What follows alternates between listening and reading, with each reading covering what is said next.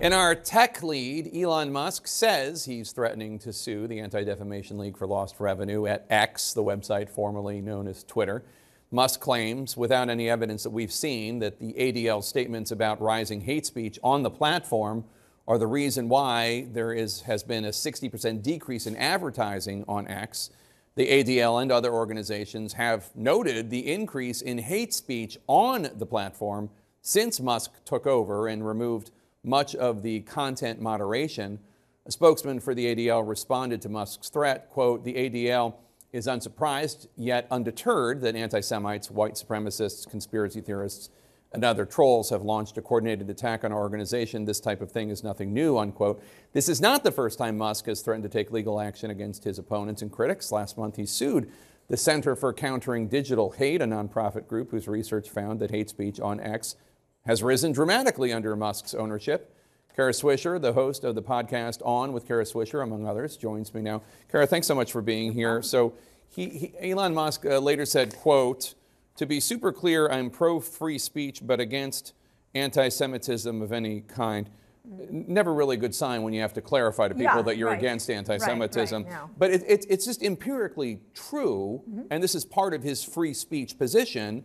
When you take this, what he calls a purist free speech position, although it, it, although it's not real, uh, he's, he blocks free speech he doesn't like. Yes. Um, but he allows anti-Semitism to, to flourish. I mean, we've all, we've all seen it. Right. Well, he uses the First Amendment as a Swiss Army knife. Whatever it suits him, he'll Right. do it in a way. He'll either block people or cut people off or sue people or say he's for free speech. It's sort of, it's his cloak that is, is everybody can see through. It's transparent. And so, um, you know, it's threatening to groups like ADL or a lot of these academic groups. I used to talk to all of them, and they're very nervous to talk because, or, or do reports. It's, it has a chilling effect on these people because they're going to be subject to a lawsuit by the world's richest man.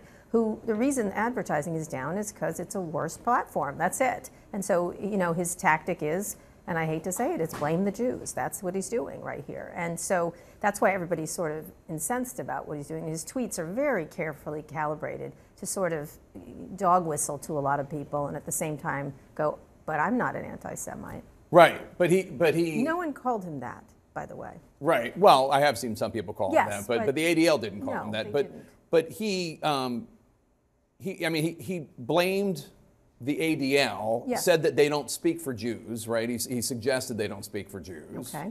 I mean, anyway, Neither does he, but okay. sure. Right. Nobody does, but all right.